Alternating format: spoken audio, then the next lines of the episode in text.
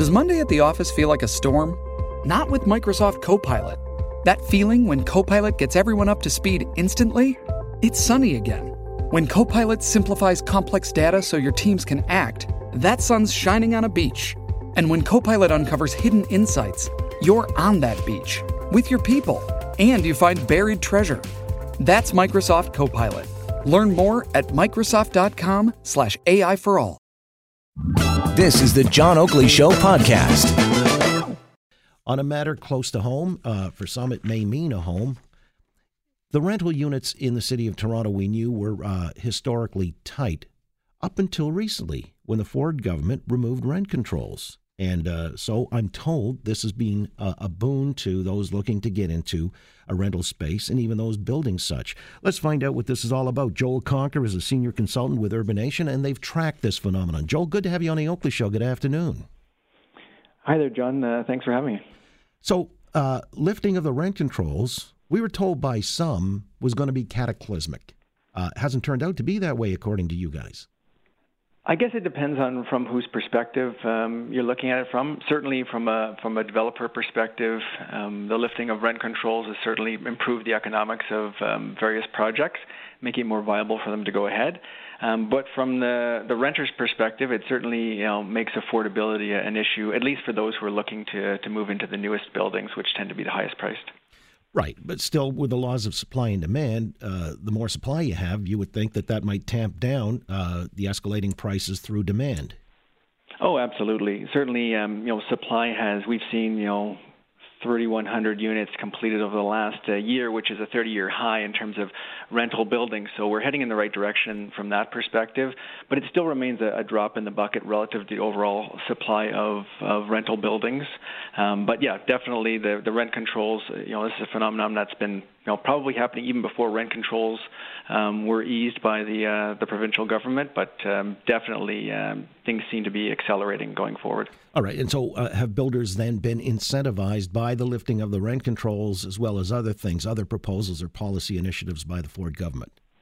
Yeah, absolutely, and it's not only the Ford government with the, uh, the easing of the rent controls, which which means that they can uh, raise rents once a year on uh, on existing renters um, for any buildings built since November 15th of last year, but also other programs such as uh, CMHC's um, insured low-cost construction loans, which help support developers in building these new buildings, um, transit-oriented development, which has been a push of the um, the provincial government, and um, other additional programs, including. Um, what about rezoning? Rezoning and uh, allowing for uh, greater height uh, or less height restrictions?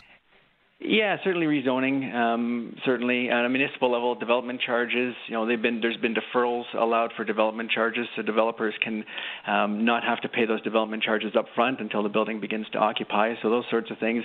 And yeah, I mean, I think there certainly is intensification, I said, around transit uh, stations and, and, other areas of the city where more density um, is definitely going to help, and, and the economics with, with higher rents maybe make some of those projects viable. Again, with Joel Conquer, senior consultant with Urbanation, looking at the rental market and how it's expanded uh, within the last 12 months or so. I guess that's a snapshot or timeline you've taken a look at, right?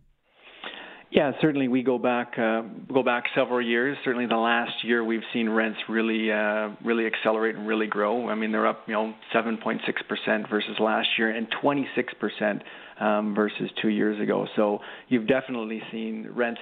You know a lot of it's about affordability as well. Those looking to uh, to move to other areas of the market, maybe purchase their first home or first condominium.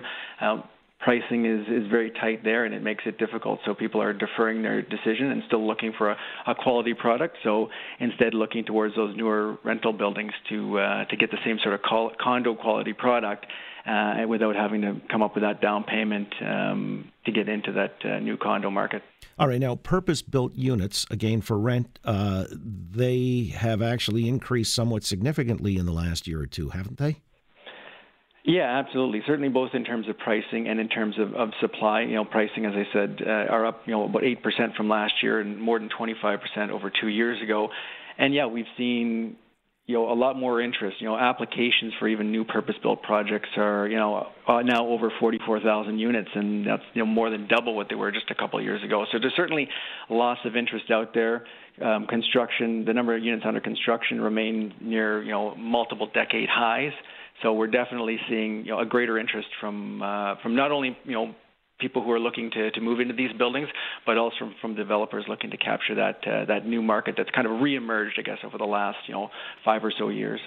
So, Joel, when uh, I read that the average uh, rent in Toronto is twenty four hundred and seventy five dollars, that's the average. I guess you know uh, you can find the smallest studio apartment or broom closet, and uh, then you've got something higher than that.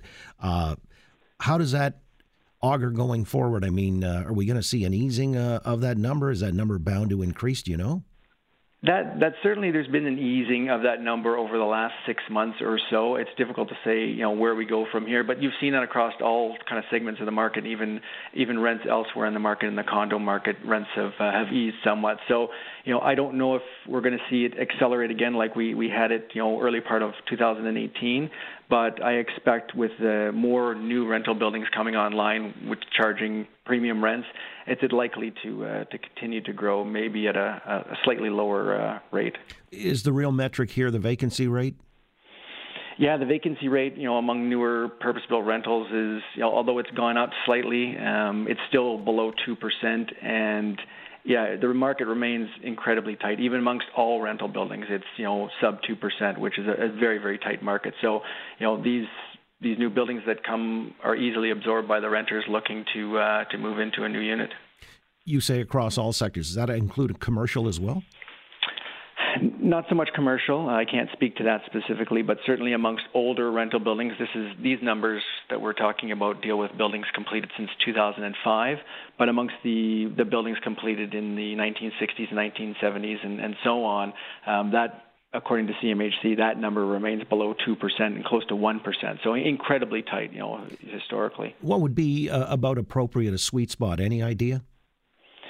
Um, I'd say, you know, two to three percent would be a, be a more comfortable number. Um, certainly, giving people more options in terms of looking for new places to live. You know, when you get below two percent and close to one percent, that's incredibly tight, and that's you know that's probably helping in some ways to uh, to push these uh, these rental numbers uh, up so much because it is you know the demand out there is, is so strong. Right, which means developers, if they can realize a profit, not be hamstrung by rent controls, they'd be more apt to put down, you know uh, I guess their capital, their venture capital or whatever, and development uh, would take place as a result.